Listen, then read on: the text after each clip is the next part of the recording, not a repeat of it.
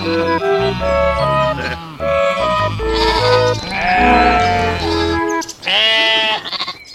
Einar! Hej Anna! Och hej alla lyssnare! Välkomna till ett nytt avsnitt av Fårpodden. Vi spelar in det här strax innan jul 2022.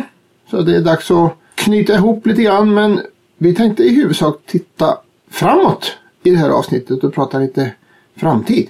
Ja, och så ska vi spana lite på en stor granne i väster, Storbritannien, som är en stor eh, inspirationskälla för svensk lammproduktion. Det är det stora fårlandet. Även fast de har både stora tillgångar och stora problem där så är det ju mycket inspiration som finns att hämta där.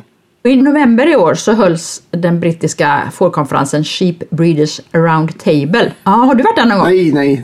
Men det vore kul att åka någon gång. Ja, Titti, våran ständiga medarbetare, var ju där. Så att vi tyckte att eh, hon får väl berätta för oss och för Fårpoddens lyssnare hur det var. Så då satte hon sig ner med Theo Den Brafer och Thomas Olsson som också var med och så diskuterade de sina intryck från de här tre dagarna. Och det blev ett väldigt eh, kul inslag, tycker vi i alla fall. Ja, alltså det här är ju forskare som ligger i framkanten och funderar på hur vi ska göra saker i framtiden och det, det, var väldigt spännande måste jag säga. Årets tema för den här konferensen då, Sheep Breeders Roundtable, det var UK Sheep Genetic Delivering for the Nation. Alltså eh, fårgenetik för den engelska nationen. Det låter ju nästan osannolikt i våra svenska öron, eller hur? Att höra en sån. Ja, men alltså fårnäringen är och har historiskt varit så viktig i England och i Storbritannien så att eh, det här är stort där alltså. Ja, Storbritannien är byggd på ull och lammkött, eller hur? Väldigt mycket. Det har varit väldigt viktigt eh, i alla år. Och eh, Theo har också skrivit i ett referat från den här konferensen att eh, det är ett nationellt intresse i Storbritannien och med potential att lösa många olika problem. Inte bara för den enskilde men även för nationen. Eh, det låter ju fint och högtravande. Ja, det är otroligt, det är otroligt ambitiöst. Ja, det är det verkligen. Konferensen hade tre fokusområden. De var ekonomi, miljö och djurvälfärd. Så man har också mycket fokus på djurvälfärd numera i Storbritannien. Ja, och som vanligt då eh, miljön och klimatet som är aktuellt överallt i vårt samhälle. Det är så aktuellt för oss alla. Absolut. Ja, men ska vi köra igång och lyssna på Titti, Thomas och Theo helt enkelt? Ja, det gör vi. I år var det dags för fåravelskonferensen Sheep Breeders Round Table igen. Den eh, genomfördes den 11 till 13 november utanför Nottingham i England. Och på plats var Theo Den Braver, rådgivare på Gård och djurhälsa, Thomas Olsson, Norrby Gård, ordförande i lantproducenterna och jag från Glada Fåret. Thomas och Theo är med här och vi ska ha ett litet snack om eh, konferensen, våra intryck och vad vi fick med oss. Vad säger ni? Eh, ska vi börja med dig Theo? Vad var ditt intryck av konferensen? Det var andra gången du var där. Ja, jag hade förmånen att ha fått komma dit två gånger. Eh, jo, det, var, det var en väldigt bra konferens. Jag tyckte den här var bättre än den förra. Dels för att man kände igen förstås fler människor och blev mer väl mottagen för att man hade fler, flera tala med och så. Och, och, och för de, de kände ju igen en på så vis att de var också intresserade av vad som hände i Sverige. Men sist vi var där så pratade vi väldigt mycket Brexit och allt vad det skulle innebära. Och den här gången så var det mycket fokus på framtiden och hur de ska tackla den nya värld de befinner sig i. Och det tyckte jag var, ja, det var mycket spännande att höra deras tankar om, om vad som är på gång. Ja, just det. Den senaste konferensen som genomfördes på plats där, det var ju 2019 och då var det precis i steget. Eh, det sköts ju fram i omgångar, men det var, jag kommer ihåg att det, det var precis då det skulle ske. Väl? Mm. Mycket Brexit var det. Ja, Ja.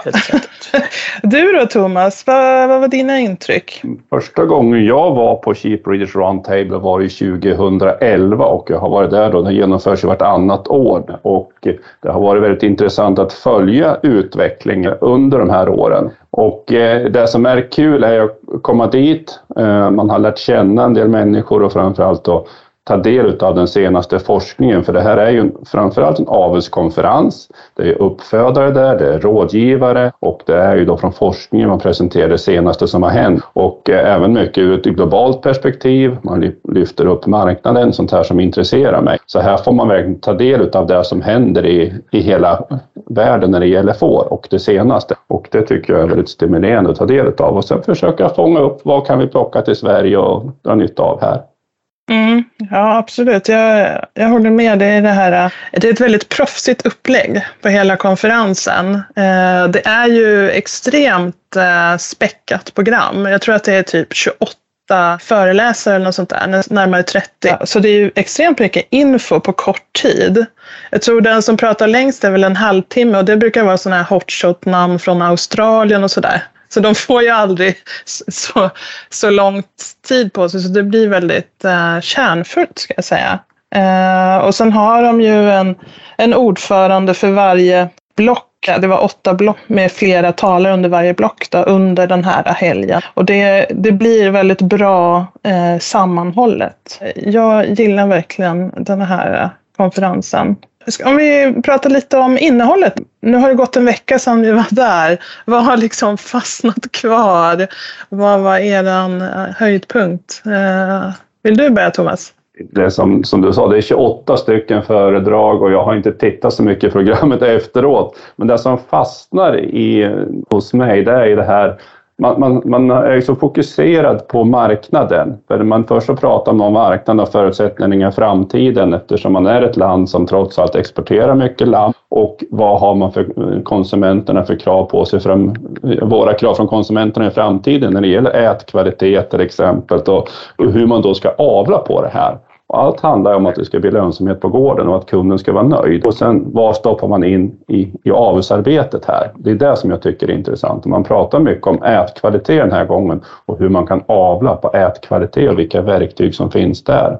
Och det som är också intressant som kommer mer och mer, det är genomisk avel som jag tycker är intressant som används mycket i Sverige då på framförallt eh, mjölksidan. Eh, är inte jätteutbrett i fårvärlden än så länge. Irland gör det, norrmännen gör det, det kommer även i Australien och Nya Zeeland. Det är en sån växande del som jag tycker är väldigt intressant och jag känner att där måste vi också ligga med i det arbetet.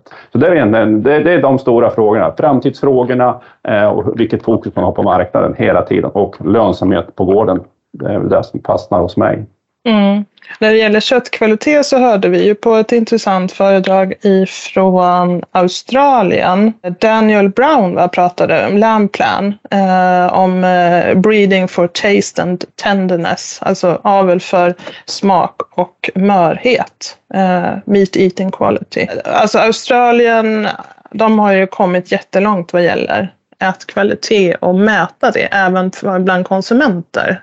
Så jag förstår att eh, mm, engelsmännen sneglar på dem. Eh, ja, eh, Theo, vad, vad, vad, vad, har fastnat hos dig från konferensen? De stora grejerna som Ja, absolut det som eh, vi pratar om här. Va? Jag menar, de, de sätter då avelsvärden på en massa olika, eh, ska vi säga, eh, värden hos djuret och hos uppfödningen som eh, man, ja, men man kan fascineras över att det ens går att sätta ett, eh, ett avelsvärde på ett kvalitet. Jag menar, det är ju det är bara svårt att mäta det så att säga. Så det, och, det, och det är ju det här som är eh, sheep breeders. De, de, är ju så otroligt entusiastiska och på i vad det här ska leda till. Och eh, det är ju den här lilla gruppen då som eller lilla gruppen, det är fel sagt, men den här gruppen som är överst på hela näringskedjan som sprider sig ut på hela marknaden. Så det de gör och kommer överens om på den konferensen sätter ju, smetar ut över hela fårbranschen. Så det jag blev mycket fascinerad utav det är ju deras syn på marknaden och hur de resonerar kring är våran lammkropp i England, är den för liten? Måste den bli tyngre? Måste vi kunna stycka mer? Eh, benet på tallriken som ligger kvar efter att konsumenten har ätit det här, vad, vad, vad får, det, får det ens vara ett ben kvar på tallriken? Man jämför då med lax och laxproduktionen där man bara har en ren köttbit till exempel och, och hela den diskussionen just i den ekonomiska sidan om hur ska det här presenteras för kund och hur kommer lammet vara attraktivt i framtiden för konsumenten? Jag, jag tycker de bitarna fastnade väldigt mycket i mig. Eh, även de här praten om mycket feel good values som de pratade om då, med våran miljö och våran eh, djurvälfärd. Eh, det är första gången som jag hör att man ifrågasätter starkt då till exempel svanskupering och kastraktioner och sådana här saker. Alltså när de väl bestämmer sig för att gå åt ett håll, då går det fort. De springer ganska snabbt och, och när de här avelsgubbarna, eller förlåt gubbar, gummor också, de eh, eh väl börjar sätta eh, sin eh, dagordning på hur det ska se ut så kommer det ju att ske väldigt, väldigt fort. Ja. Mm, det, det håller jag med om. För när, när vi var där första konferensen 2011, det var ju en del av de här, ja, det togs upp frågor och nu när man är där då eh, 2022 så har de kommit långt i de frågorna som de diskuterade då. Så det är precis som du säger, de liksom eh, pekar ut riktningen och sen börjar de. Och sen ganska snabbt får de in världen och börjar avsvärdera. Det händer mycket fort liksom. Det är det man är lite avundsjuk på det tempot. Ja, men precis. Det, det, jo, men det går undan och de börjar ju på något sätt i rätt ände eftersom det finns en sån struktur. I min värld så finns det en väldig struktur i ja. Eh, hela eh, Fårängland. Eh, det är de här nivåerna som gör att det första nivån gör smetar ut sig väldigt snabbt. Nivå nummer två och nivå nummer tre. Det som var väldigt intressant är att man, just hur man lyfter djuromsorgen där också väldigt mycket, som Theo säger, och hur man då även nämner Sverige som ett föregångsland med vårt arbete med djuromsorg. Det är nog första gången man lyfter Sverige som ett föregångsland när det gäller lammproduktionen. Det tycker jag är väldigt intressant att höra. Eh, det nämndes två gånger under konferensen faktiskt. Jag tycker, sen... jag tycker ju faktiskt att ni får ju släppa grodan ur, ur burken här och berätta att ni två hade ju föredrag på Breeders Conference. Ja. Det tyckte jag var eh, otroligt hedervärt och fantastiskt och var väldigt bra gjort av er också. När ni berättade om, om vår svenska avelsvärdering och hur det är att vara fårbonde i Sverige. Tack Theo. Ja, jag, sällan har väl ett föredrag varit så väl förberett ni är alltför ödmjuka, ni har inte ens nämnt det överhuvudtaget. Ni, ni båda två var ju eh, huvudattraktionerna på konferensen. Just ja, eller hur? Ja, det är ju med en viss anspänning man går upp och ställer ungefär 200 stycken av toppen på de som jobbar med, med landproduktion i England kan jag ju säga. Då har man viss anspänning. Ja, precis. Vi gjorde inte bort oss i alla fall. Absolut inte. Tvärtom. Tvärtom. Även om vi tycker lite olika i frågor när vi satt i panelen där. Så, ja, det, det, var, det var väldigt roligt att vi fick frågan. Uh, och att vi fick tala under det passet som hette Responsibility of Breeding for Better Health. Det var ett sånt block och då var det två veterinärer bland annat den då som pratade om smittsäkerhet vid försäljning av djur och sådär. Och man förstår ju att det finns stora utmaningar på det området, minst sagt. Ja, och, och, och intressant i hela den diskussionen var ju, tycker jag också, den här vad ska vi säga, framtidsbilden som några av producenterna och några av avelsfolket målade upp att livdjursauktionerna, det kommer nog att försvinna med tiden för vi har inte råd att ha det ska vi säga, kostnaden kring det för vad det gäller just smittskydd och sådana saker. Och att ja, men vi måste hitta på någonting annat där fårbönder kan träffas. Och jag menar, det är ju faktiskt lite, det är lite intressant att man, att man även har den sociala aspekten med i just de här frågorna. Alltså det är inte bara förmågan att få lov att köpa ett djur och ta hem till sin gård utan även att få träffa andra producenter. Det ser man som en otroligt stor del utav själva livdjursauktionen. Ja, precis. Och då, en av mina höjdpunkter det var faktiskt sista programpunkten på konferensen och det var ju en, eh, en eh, Suffolk-uppfödare eh, som hette Matt, mm. Matt Harding som pratade om, eh, för han hade bytt produktionssystem, han hade gått till, över till att, att producera lamm på enbart grovfoder och bete. Och han berättade om den resan. Eh, men också det här att han sålde alla djur från gården. Han hade som mål att sälja 250 baggar om året. Eller sånt där. Det var ju ganska mycket. Fast han hade inte en jättestor besättning. Och då var det någon som frågade, ah, men hur sätter du priset då? då? Man förstår att de är vana vid den här auktions ja. prissättningen, liksom, där man vet vilken kund som vill mest. Men det var ju liksom inga problem. Han såg det som en fördel att han hade möjlighet att informera kunden om varför de här bagglammen kanske inte var de största och fläskigaste.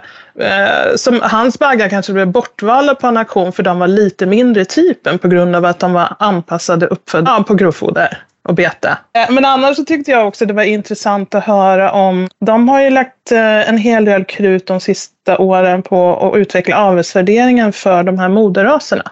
Vi fick bland annat höra då Samuel Boone som är um, chef för deras avelsvärdering på får, Signet, eh, och prata om hur de har uppvärderat de här avelsvärdena eh, på moderraser.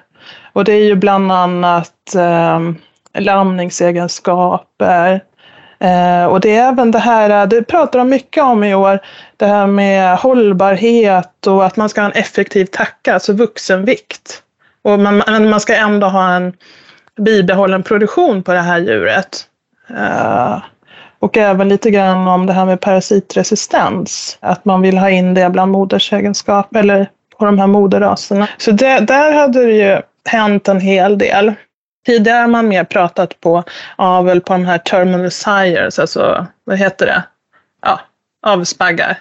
Baggraserna. De har ju eh, kört ett program ganska länge med det här RAM Compare som har pågått nu i tror jag, fem års tid där man har jämfört baggar mellan olika raser som mm. man håller på att jobba med och det har vi fått följa under de här åren också. Det är intressant att se vilka som är bäst. Precis, och det uppfattar jag som att de här moders avelsvärdena på modersegenskaper, de är också en sån här äh, där man kan jämföra över de här raserna som ingår i, som får de här avelsvärdena. Så att det är ju det är också intressant. Ja, men det som jag tycker ser stor skillnad är just det här hur man avlar nu, motståndskraft mot parasiter som man brukar säga också. Och där det händer ganska mycket, att man ska kunna ta via blodprov och kunna se infektionsrisken och så. Men sen mm. en sak som egentligen inleddes med, som vi kanske redan har glömt, och det är ju det här klimatpåverkan och hur man nu avlar på det ganska hårt också. Mm. och att man kommer få avelsvärden även på sänkt klimatpåverkan. För det är ju någonting som är press ifrån på hela näringen att även vi måste göra vårat för att sänka mm. klimatpåverkan. Och eh, avel är ju en sak, att sätta avelsvärden där. Men sen är det ju då att ha den här effektiva tackan, det är ju ett lägre klimatpåverkan då. Där mm. har vi en, också en, någonting att ta till oss i Sverige tror jag.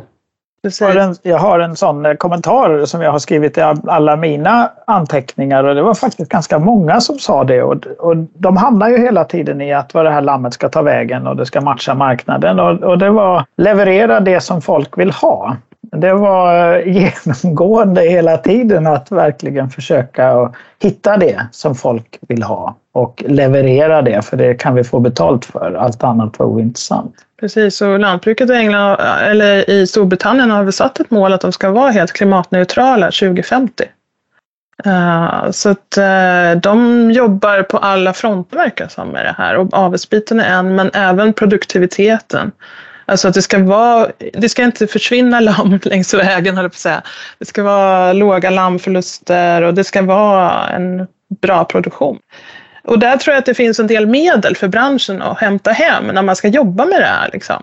Ja, alla bi bidrag, alla stöd var väl styrda till miljön idag. Mil miljö och wildlife var väl eh, det som, och djurvälfärd var väl det, det som stödsidan riktade in sig på. Eh, det var intressant att höra några av de här Eh, uppfödarna som jobbade med kompositer och lyfte, de lyfte till och med frågan att ja, men vi, kanske, vi kanske har en för hög eh, målsättning med våra eh, lamm. Eller att varje tacka ska leverera 1,5 lamm. Ja visst, det går väl bra, men hon kanske inte ska få lov att skanna mer än 1,6 då istället för 1,8 för just att minska den här siffran lammdödlighet och att man såg att det var en stor risk för konsumenten att den börjar plocka upp de här talen att 10-15 procent av lammen dör. Ja, så får det inte se ut. Precis, det är en djurvälfärdsfråga också. Ja, både klimat och djurvälfärd. Ja. Men om vi ska rappa ihop det här då och titta lite vad, vi, vad, vad tar vi med oss? Nej, men eh, jag, jag fastnar väl lite grann i det där. Leverera det folk vill ha. Och folk kan ju vara allt ifrån, jag brukar säga att eh, leverera det kunden vill ha. Och det kan ju vara allt ifrån då våra eh, Jordbruksverk till våra konsumenter som ska äta köttet till vad det nu är för någon. Men att verkligen vara lyhörd efter vad, vad är det som frågas efter och, och ta det ansvaret som krävs för att faktiskt leverera det på ett så bra vis som möjligt. Det tyckte jag var jättespännande, den här ekonomigrejen. Alltså, han var ju helt fantastisk, han som ville ta bort benet ur lammet och, och, tyckte att vi hade alldeles för små lamm. Vi måste ha mycket större lamm. Och det tror jag också. Större det... lamm, färre ben och, och mer kundanpassat. det, är, det är intressant när de pratar om det att vi ska ha lägre vuxenvikt på tackor. Det, det, det blir liksom... Ja. Intressant ja, avelsbitar. Ja, det är väldigt stora motsättningar i alla målen de har upp där. Det är det som är kul. Ja, ja, ja precis. Du då Thomas? Vad säger du? Nej, nej, men jag håller med Theo, det är väldigt intressant, det fokus på marknaden man har hela tiden. Men sen det som är intressant är liksom, sen kan man avla på allt. Man avlar på allt och det, och det går att göra. Det är bara att mm. bestämma sig. Nej, men vi ska ha lägre klimatpåverkan, då avlar vi på det. Eh, eller ökad eh, ätkvalitet. Eller mot parasit. Är vi bara överens så går det att avla på allt. Det tycker jag är intressant. Men det är sen en sak till som är så intressant även om man inte bara sitter där utan det är kafferaster, vi käkar middagar, man pratar med de här andra uppfödarna. Vi står inför så många lika utmaningar. Eh, på våra gårdar trots allt, även om det är ett så mycket större, större land. Eh, Alltifrån man brottas med sin lammdödlighet kanske, eller tacker som dör, eller det händer saker. Det är mycket samma, samma utmaningar som vi har på våra gårdar och det tycker jag är intressant att liksom prata med kollegor där. Det ger, ger mig mycket. Jag tycker att eh, det här med att man blir så inspirerad när man har varit där, eh, det behöver man. Eh, och sen, sen så tycker jag Alltså bara den här formen. Tänk om vi kunde få till något liknande i Sverige. Där vi kan samla, de har, vad hade de, 83 rasföreningar i England eller något sånt där. vi har ju bara typ 13 nu kanske. och sen, ja men alla som jobbar med den här eh, biten, det är ju med avelsvärdering och rådgivning. Vi stod och pratade oss varma för elitland där i England och fick intressen från Irland och Spanien och England. Eh, och, och så vidare. Och marknaden här liksom. Vad vill slakten ha och så? Det, det känns ju som att vi borde staka ut hur vårt future sheep ser ut som de hade eh, och vet liksom. Vad behöver utvecklas och vad kan vi göra med hjälp av aveln? Eh, det hade varit intressant att liksom, göra här tycker jag. Så ja, jag hoppas vi kan kavla upp ärmarna. Tankarna är i full gång så det kommer hända grejer nu. Ja. Mina, mina ärmar är redan uppkavlade. Så ja. ja, vad härligt det ja, nej, men um, Tack snälla ni för att ni var med och uh, summerade ihop lite av våra tre dagar där i England på Sheep Breeders Roundtable. Tack snälla! Jag läste nyss en ganska intressant text om Storbritannien. Det var i en Facebookgrupp som heter European Wool Association där man har gjort en rundresa i hela Europa och, och eh, människor i de olika länderna har skrivit om hur fårnäringen och ullnäringen funkar hos dem. Ja, spännande! Ja, det var jätteintressant och eh, när det handlade om Storbritannien då så framgår det väldigt tydligt vilken gungning fårnäringen är i nu efter Brexit när lönsamheten har och det har påverkat lönsamheten väldigt mycket. Mm. Och ja, det händer väldigt mycket. Fårnäringen har varit Storbritanniens själva fundament och det är inte riktigt så längre. Och sen finns det ju också en stor debatt om rewilding i Storbritannien, alltså om att återförvilda de här landskapen som fåren har skapat på öarna. Ja, rewilding. Alltså i Sverige så ser vi ju detta i skogen.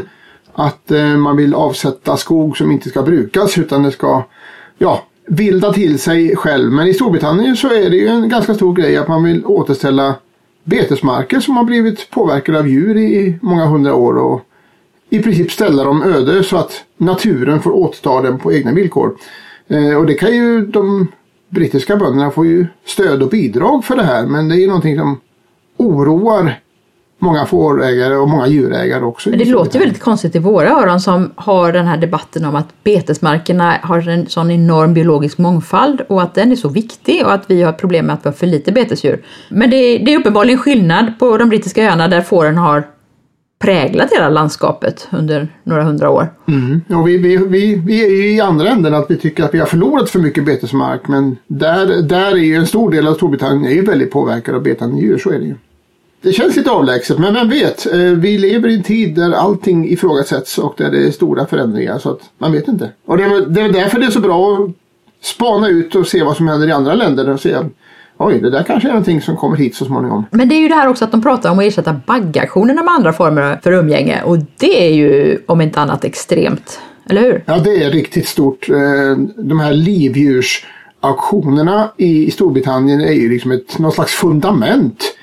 Eh, och det kommer sig av deras uppfödningssystem. Alltså många av lammen föds ju av lantraser uppe i högländerna. Men de är ju inte slaktfärdiga där uppe utan sen säljs de ju vidare till bönder på lågländerna som slutuppföder de här lammen till slakt och det sker ju via de här stora aktionerna. Och det är ju inte lyckat. Eh, det sker ju mycket smittspridning på de här aktionerna och jag har nästan varit lite förvånad med tanke på galna kosjukan som eh, drabbade Storbritannien för många år sedan. Där det var ju en, en fruktansvärd händelse för många bönder som fick avliva sina besättningar och elda upp dem i stora bål det, det, var ju en, en fruktansvärd situation och ändå så fortsatte de här li, livdjursaktionerna som innan och det, det, har jag alltid varit väldigt förvånad över. Ja. Men eh, det har blivit så, det är så viktigt för de brittiska fårbönderna, inte minst socialt, att träffas och, och, sätta priser och så vidare. Så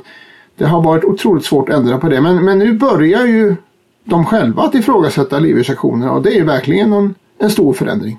Ja, det händer grejer ja. på de brittiska öarna. Men eh, det var en del begrepp i det här inslaget också som vi kanske skulle eh, prata lite om, som kanske behöver förtydligas. Vi, ja. pratade om kompositraser till exempel. Vad är det för något? En kompositras kan man säga det är en, en syntetisk, en skapad ras. Där man eh, målmedvetet korsar ett antal olika fåraser som har olika egenskaper som man vill ha. Och genom en, en målmedveten fortsatt avel på de här korsningsdjuren så försöker man då få fram en ny fåras som har de egenskaperna man är ute efter. Och har man, lyckas man om man håller på tillräckligt länge så kan det här liksom bli en helt egen ny ras. Vi har ju ett, ett svenskt exempel på det här i, i Jämtlandsfåret som är en ganska modern ras som har skapats ur Sveafår som har korsats med merino och som man sen avlar vidare på. Ja, alltså jämtlandsfår det kan ju låta som en gammal lantras men det är det ju inte. Det är en, en helt nyskapad ras. Eh, med målsättningen då att få ett får som producerar mer finfibrig ull än våra svenska får normalt gör. Eh, det är det som är det speciella med, med merino är ju att de har en väldigt finfibrig ull som då passar till ja, kroppsnära kläder och, och lite finare tyger och så. Och det har vi saknat lite grann i Sverige så att målsättningen var att få fram ett, en, ett svenskt får som producerar ull som liknar merino lite mer och det har de ju lyckats med så vitt jag kan förstå. Ja och den här Sveafåret då som är basen i, i Jämtlandsfåret, vad är det för något? Ja det är egentligen också en kompositras. Sveafåret är ju en, en korsningstacka med finull och texel ingående. Men som man då har fortsatt att avla på korsningsdjuren så att idag kan sägas vara en egen ras även om det inte är en, en godkänd ras med avelsplan och så vidare. Men eh, det här sveafåret som grund så seminerade man ju med merinosperma från Danmark och Australien och ja, lyckas ganska bra att få fram en fin ull samtidigt som man har en tacka som producerar bra kött. Och jämtlandsfåret är ju en, en egen godkänd ras i Sverige idag. Mm. Ett annat begrepp som man pratar om här i inslaget om Sheep Breeders Round Table genomisk avel. Vad kan vi säga om det? Det, det handlar ju om avelsvärdering. Eh, idag har vi ju en avels, ett avelsvärderingssystem som kallas för BLUP. Som betyder ungefär att eh, den bästa möjliga uppskattningen av en individs avelsvärde. Och grejen är ju då att man kan sätta ett sånt här avelsvärde på en ung individ. Så man kan ha den som som riktlinje när man väljer avelsdjur i sin besättning. Man registrerar mönstring och vägningar och andra fenotypegenskaper och sen jämförs släktingar så att man kan ja, skapa en sorts prognos för den genetiska kapaciteten kan man säga. Men i genomisk avel då? Ja, då går man ett steg vidare. Då tar man ett DNA-prov på det här djuret. Ofta så gör man det via ett speciellt öronmärke. Så när man öronmärker lammet så tar man ut ett litet, litet vävnadsprov ur örat som man gör DNA-analys på. Och sen försöker man då att koppla ihop de här olika genetiska faktorerna med de praktiska egenskaperna. Eh, så att man får ett genomiskt avelsvärde som då ska vara betydligt säkrare än det systemet vi har idag. Så att ett, ett avel då har man gått ett steg vidare efter den blupp blupp-metoden vi har idag för att skapa en större säkerhet. Ja, man ser redan på det nyfödda djuret vad den har för genetisk kapacitet. Men alltihop bygger ju ändå på att man har gjort de här registreringarna som gäller fenotypen för annars kan man ju inte veta vad de olika genetiska markörerna står för.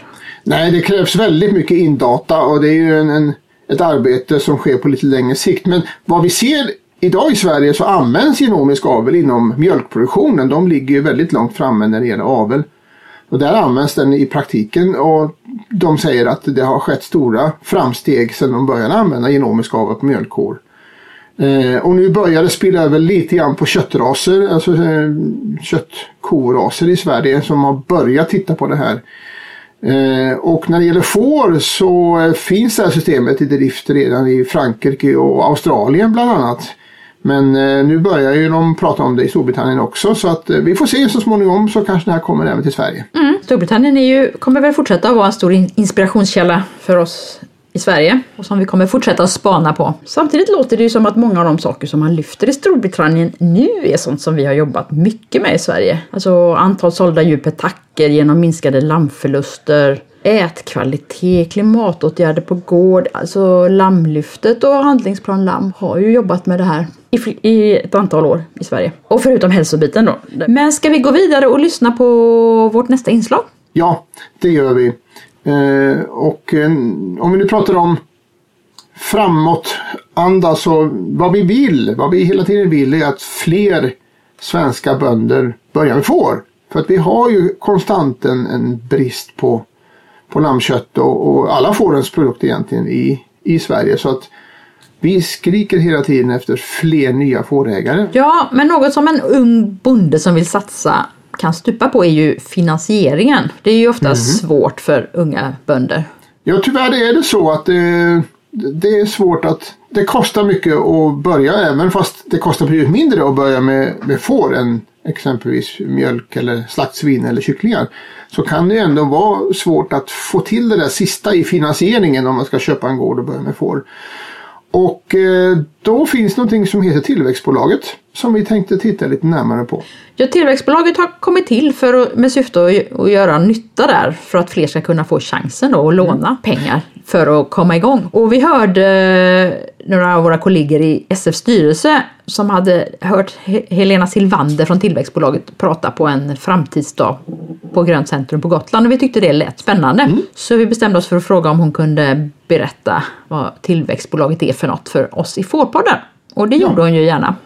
Och jag ringde upp henne och så här lät det. Eh, jag säger välkommen till Helena Silvander till Fårpodden, eh, VD för Tillväxtbolaget. Kan inte du berätta lite grann, vad är Tillväxtbolaget för någonting? Ja, absolut, det kan jag jättegärna göra. Tillväxtbolaget det är ett, ett man kan säga ett litet finansiellt institut som mm.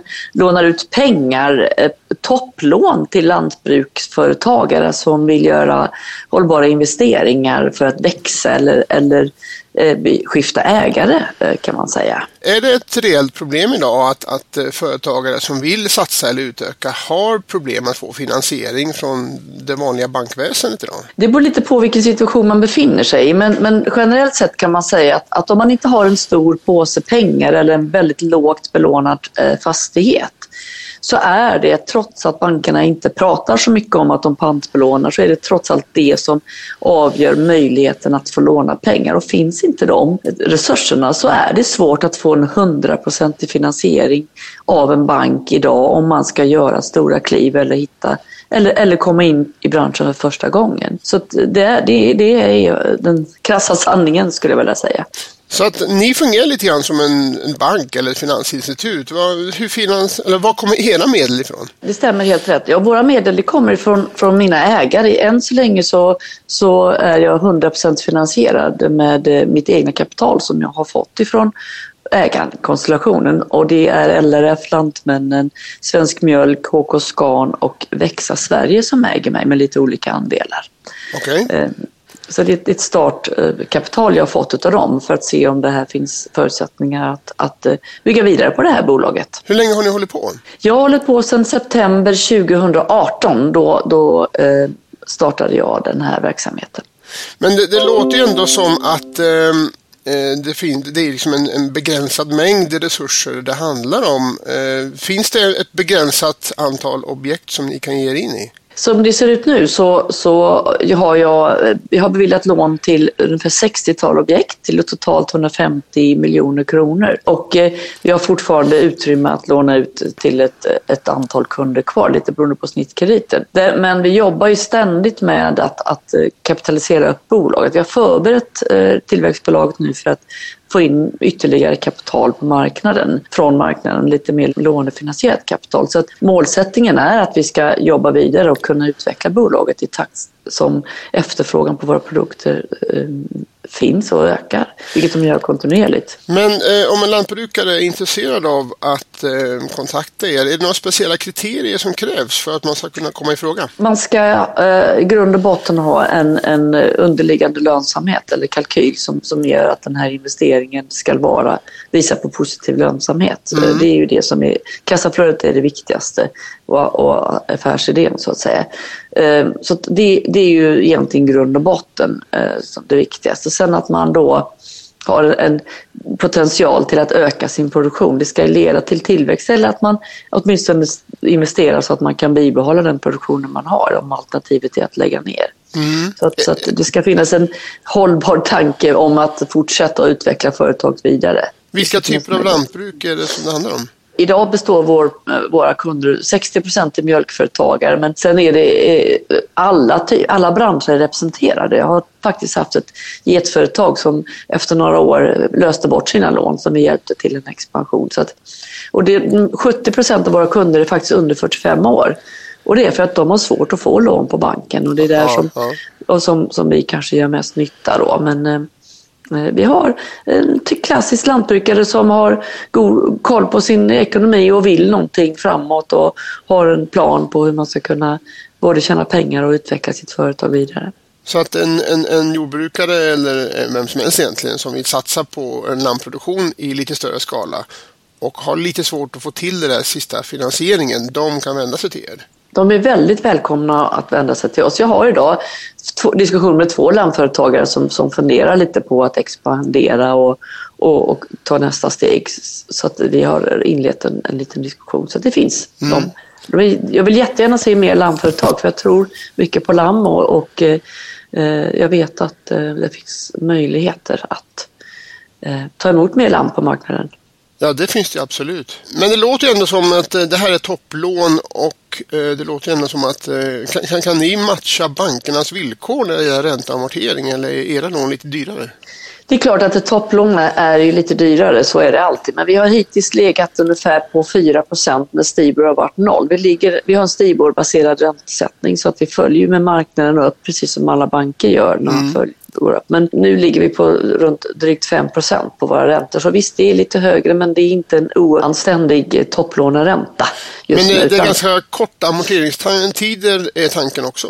Ja, precis. Man, topplån är inte mer än tio år. Och det, det vi erbjuder också, kan man säga, som är lite unikt, är att vi, vi följer ju våra kunder otroligt tätt. Så att när vi har en kund som vi har lånat ut pengar till som är inne i en, en fas av expansion eller, eller helt enkelt ett ägarskifte så följer vi kunderna. Vi har tät dialog med dem, vi gör uppföljningar och, och, och finns som ett bollplank för kunderna under hela den här resan, vilket är många som uppskattar väldigt mycket, inte minst bankerna. Mm, då, då är ni lite mer engagerade i företaget ja, än en traditionell ja, bank Ja, men, så det får man också på köpet. Men man får, det innebär att vi, vi ser vi att, att verksamhet expanderar, man behöver kanske ett år på sig för att komma igång och, och tjäna pengar, så skjuter vi på amortering. Vi kan vara flexibla i amorteringen.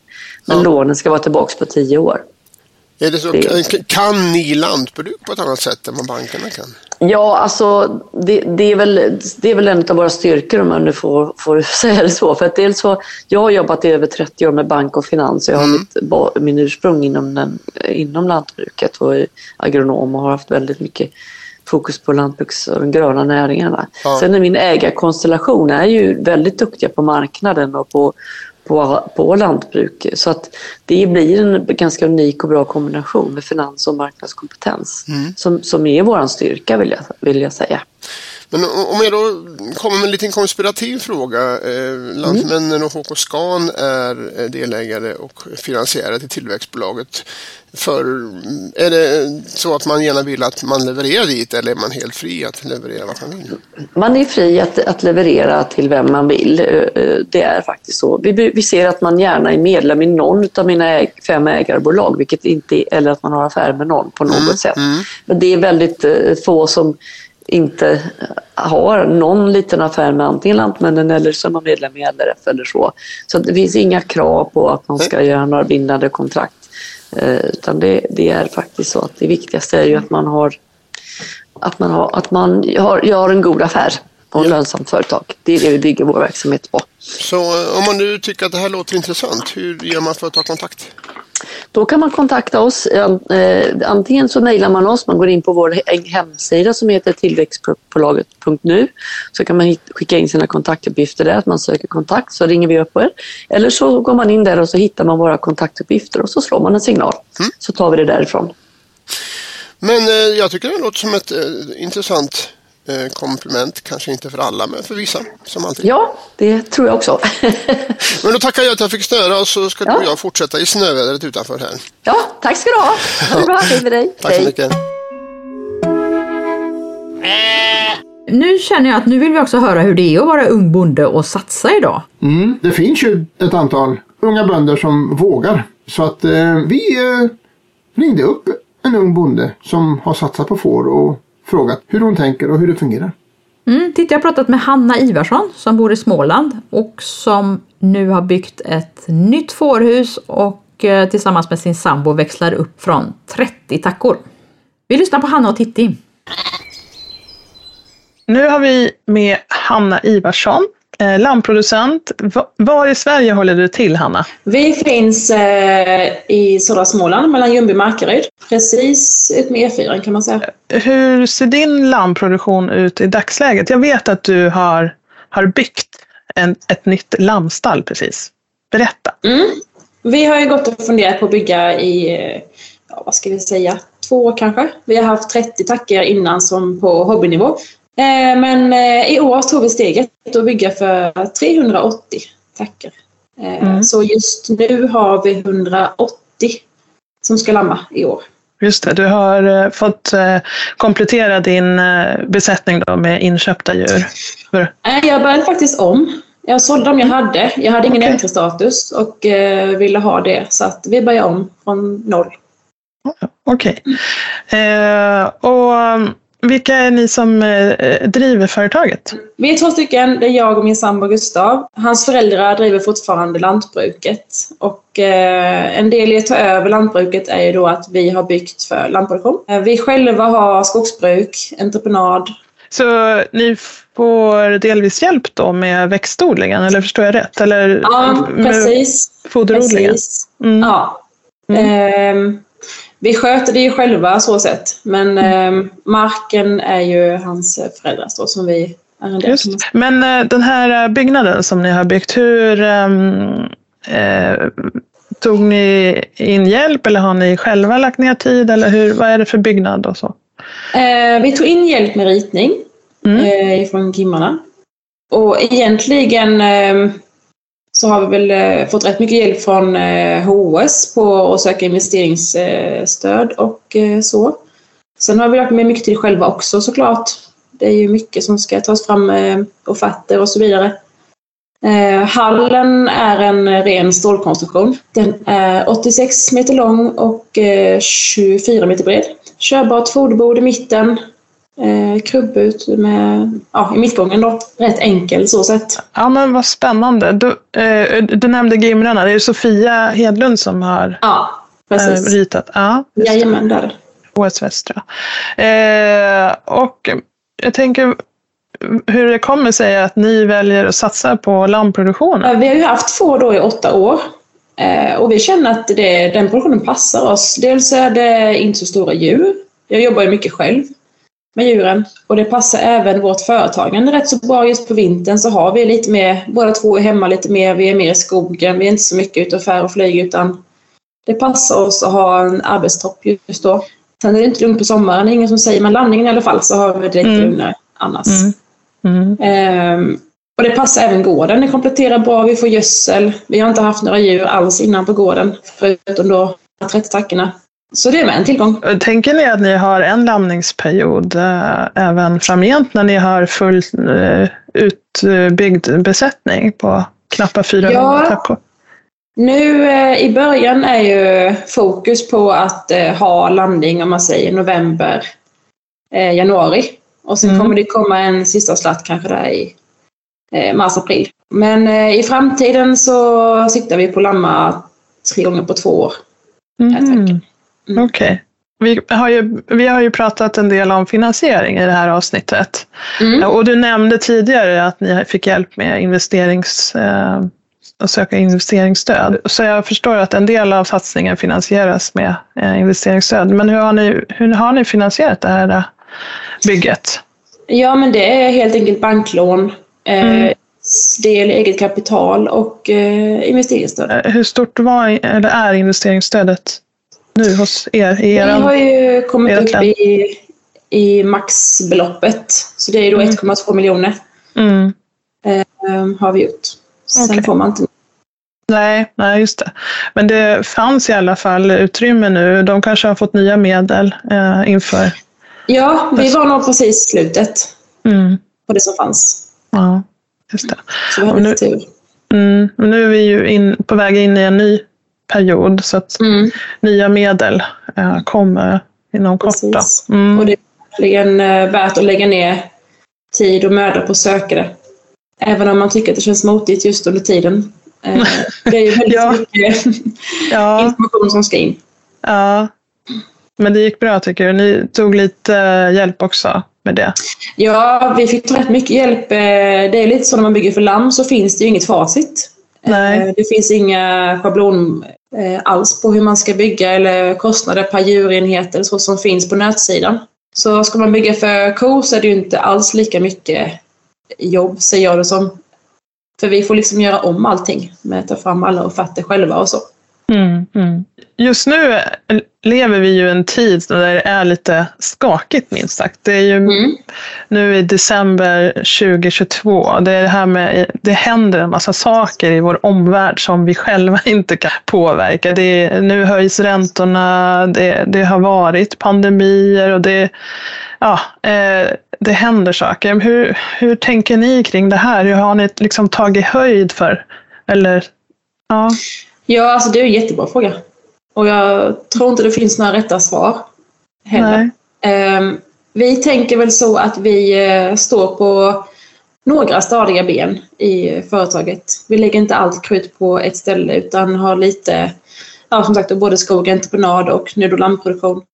Och ändå ha, vad ska man säga, se framåt. är mitt tips mm. just nu. För jag tänker att uh, en stabilare värld så kommer saker lösa sig förhoppningsvis. Mm. Så är det. Ja, nej, det är nog klokt det där att inte lägga alla ägg i samma korg. Eh, så att man eh, eh, har lite olika eh, grenar som drar i mm. företag. Det finns ju onekligen en efterfrågan på lammkött. Ja, det har ju verkligen fått ett uppsving sista åren. Det är ju jättekul.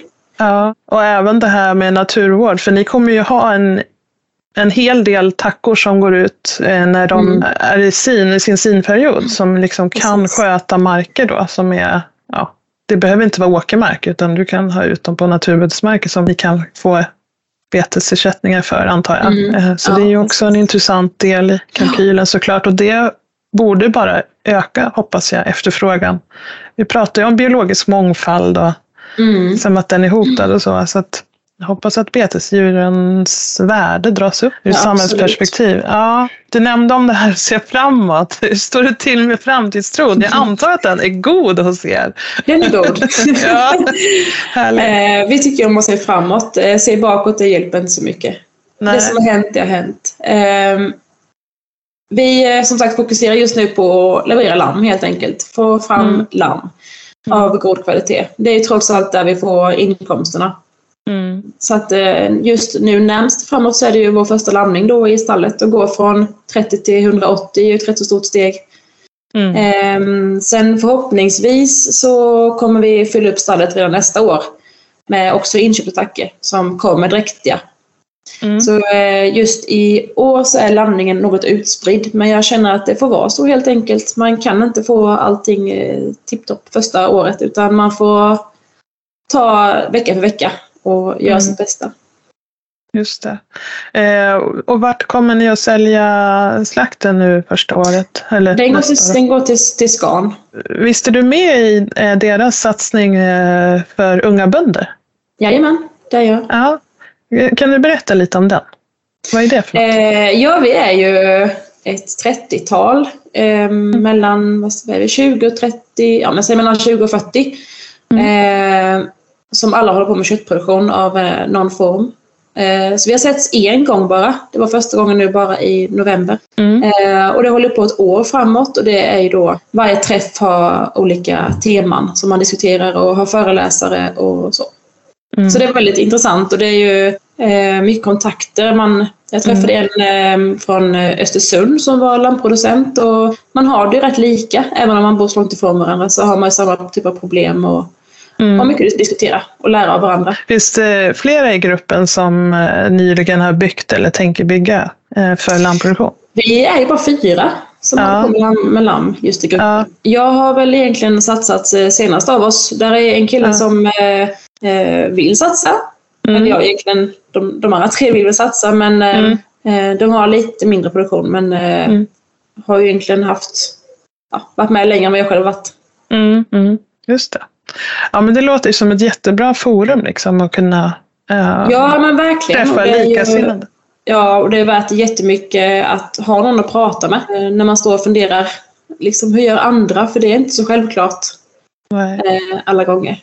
Jag kan säga vi har ju haft en eh, kille som eh, vi ringt, eller två killar rättare sagt, som vi ringt och pratat med mycket. Och det är värt jättemycket. Småfrågor liksom som en person som är mitt i produktionen kan eh, svara på. Ja, Andra lampproducenter alltså som, eh, Ja, ja, som är... Ja, som är lite i samma ålder som oss själva, som står Mm. inför samma problem, men eh, mitt i livet så. Ja, men eh, alltså, vi kanske har anledning att återkomma till, till dig, Hanna, i Fårpodden och höra Mhm. hur det går och sådär. Det är, det är jätteroligt att vi fick en liten pratstund med dig. Eh, Och jag önskar lycka till nu när det blir dags här då, för första lamningen i nya huset. Eh, Ja, men det ska bli spännande. ja, så varmt lycka till och tack. Tack. Ja, tack själv. Jag tycker det känns jätteskönt att det finns folk som vågar satsa nu fast det är så oroliga tider. Och jag tycker också det låter väldigt smart av dem att ställa sig på flera ben. Att eh, kombinera lammproduktion med andra saker som i deras fall då skog och entreprenad. Det låter ju väldigt smart tycker jag. Ja, det är ju en av fördelarna med får att det, en, en, det går bra att kombinera med andra, andra verksamheter. Och jag tror att de allra flesta svenska fårbönder faktiskt har det så. Ja, det stämmer. Eh, och det är helt klart en, en, en pluspoäng i att bli fårbonde. Ja, man kan ha 10 tacker och man kan ha 500 tacker vid sidan om andra sysslor och det är, det är en bra idé. Och då, de här ekonomerna de säger ju alltid att man ska ju satsa när det är dåliga tider. För att då är man beredd när det vänder och det blir bra sen. Ja, Så precis. att, eh, det känns väldigt optimistiskt att, att höra att det faktiskt finns unga framåtbönder som satsar. Du Anna, du eh, introducerade ju ett nytt begrepp för mig för ett tag sedan som jag har funderat en, en del på. Det är forfluencers. Det är inte jag som har hittat på det begreppet, det tror jag inte. Eh, Men, Ja, jag, vet men- inte jag vet inte var jag fått det ifrån. Du, du, du nämnde det för mig i alla fall och jag tyckte det var en tankeväckande titel för att vi vet ju att influencers av olika slag har ju ett väldigt genomslag i, i dagens samhälle. Många som lyssnar, det är ett lätt sätt att ta till sig ett budskap på. Och eh, jag skulle faktiskt vilja att vi fick lite fler forfluencers i Sverige också. Alltså framåt unga människor som precis som Hanna här berättar om sin vardag och berättar om vad de gör och eh, som kan inspirera andra till att bli fårägare. Det skulle jag jättegärna se även fast jag inte riktigt vet hur man hittar en, hittar en sån. Det gäller ju också att sprida kunskapen till alla andra, alltså konsumenter, alla andra svenskar om hur det funkar för att människor vet ju inte idag hur mat blir till och hur det, hur det är på en lammgård. Det finns ju Nej. ett enormt behov känns det som av att bara sprida den kunskapen också. Men det är det som är fördelen med den digitala tekniken idag. Att det är ju lätt att sprida ett budskap och gör man det på rätt sätt så kan man ju nå många människor även utanför våra egna kretsar. Ja. Och det tror jag det ser vi exempelvis på Instagram. Finns det ju ett antal jätteduktiga fårbönder och även andra bönder förstås. Som vänder sig inte bara till kollegor utan till allmänheten och som har väldigt många följare och det är ju jättebra exempel att följa efter. Mm. Ja men de gör ett viktigt jobb. Du är väl också lite av en fårfluencer, du har ju ett Instagramkonto. Ja, det är jag väl på sätt och vis. du berättar om Eh, ditt jobb helt enkelt och hur det funkar på din gård. Ja, och det jag försöker göra det mot folk som inte är fårbönder själva utan som kanske vill lära sig lite grann om hur det är att vara får. Jag kommer ihåg någon gång för, var det förra sommaren eller förra sommaren så hade du varit ute och åkt moppe någonstans i, ute i socknen och stött på en tant i skogen och hon sa ja, jag vet vem du är, jag följer dig på Instagram. Ja, men då kände jag mig som en riktig kändis, herregud. precis. Så att det finns många nivåer på det där. Ja, men vi, vi behöver bli fler och eh, vi behöver nå fler människor. Ja, vi behöver berätta om vad vi gör. Men som sagt, det är jul snart och ett nytt år Ja. på gång. Och är det nya fårpoddar på gång då? Eh, ja, vi ska väl fortsätta nästa år. Det är väl ingen som har bett oss att sluta, eller? Ja, ni vet ju att Fårpodden är Svenska Fåravelsförbundets eh, egen podcast. Det är Fåravelsförbundet som finansierar podden men vi ger den gratis till alla i Sverige. Eh, Fårdalsförbundet har ju ett antal saker som vi bjuder på.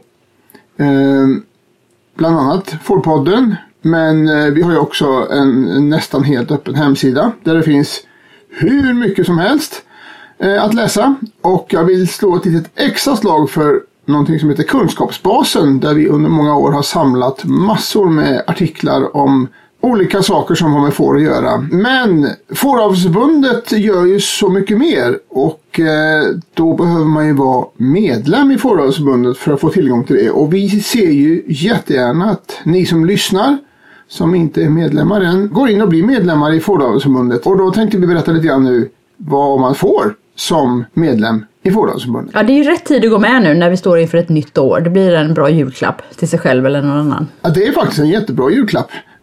Men, eh, vad får man då i den här klappen när man packar upp den? Ja, en av sakerna som man kanske inte är det första man tänker på, men som många nästan tycker är den största behållningen av ett medlemskap, det är ju det sociala nätverket. Fårpodden och, och sociala medier i all ära, men inget är ju så värdefullt som att träffa kollegor på riktigt i verkliga livet. Eh, och när man blir medlem i Fåravelsförbundet så blir man samtidigt medlem i en av våra 24 olika distriktsföreningar. Och eh, de är ofta stora som ett län eller ett landskap. Och där anordnas det kurser och studiebesök och temakvällar och trivselkvällar och en massa annat nyttigt. Och där lär man ju känna sina kollegor. Och eh, jag brukar alltid säga att det, det viktigaste med de här träffarna det är fikat.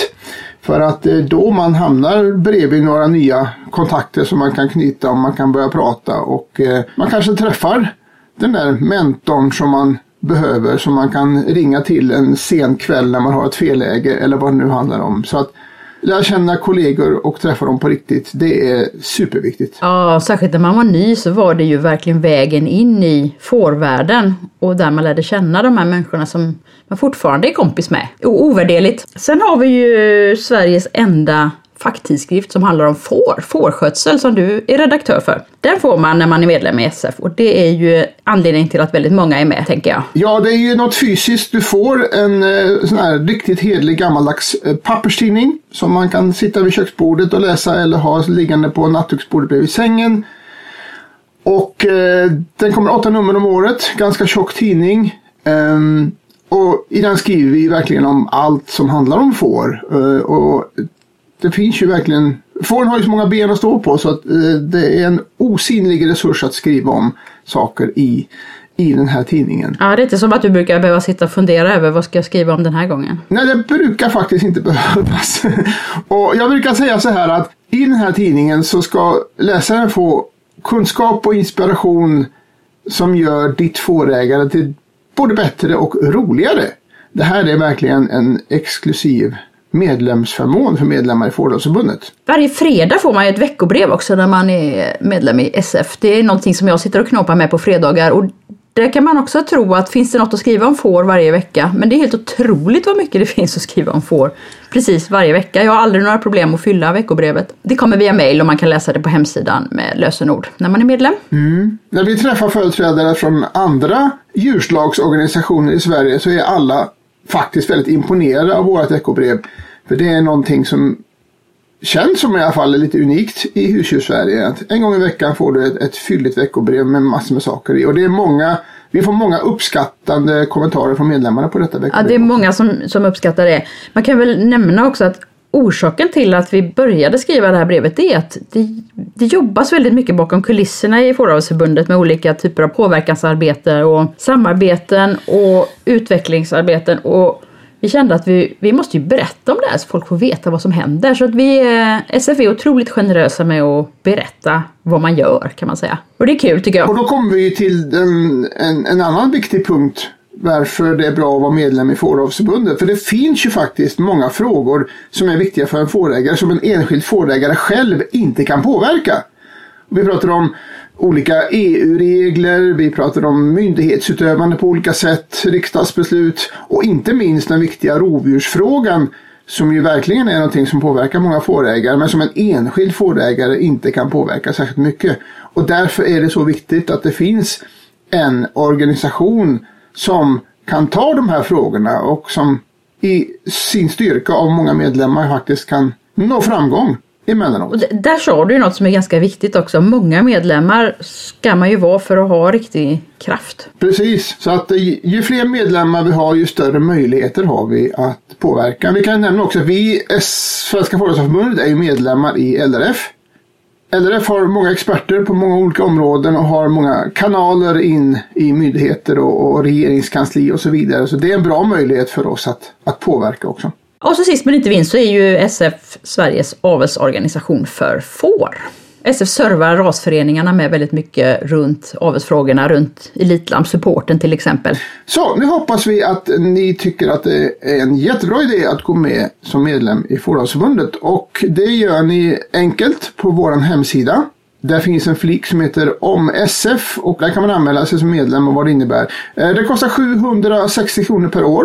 Det är ungefär slaktintäkten från ett halvt lamm. Det tycker jag det kan vara värt. Mm, absolut. Då börjar det bli dags att knyta ihop 2022 års fårpoddar. Jag tycker det har varit ett bra fårår rent generellt. Och det har varit ett bra poddår också. Vi tre, Anna, Titti och jag, Einar. Vi tackar så mycket för att ni har följt med oss under det här året och vi hoppas att ni vill fortsätta att följa med oss även under nästa spännande fårår. Mm. Och sen så säger vi god jul och gott Ja, nytt år till alla. Gott nytt fårår önskar vi alla kollegor. Precis. Vi hörs! Det gör vi. Ha det så bra. Hej då! Hej då!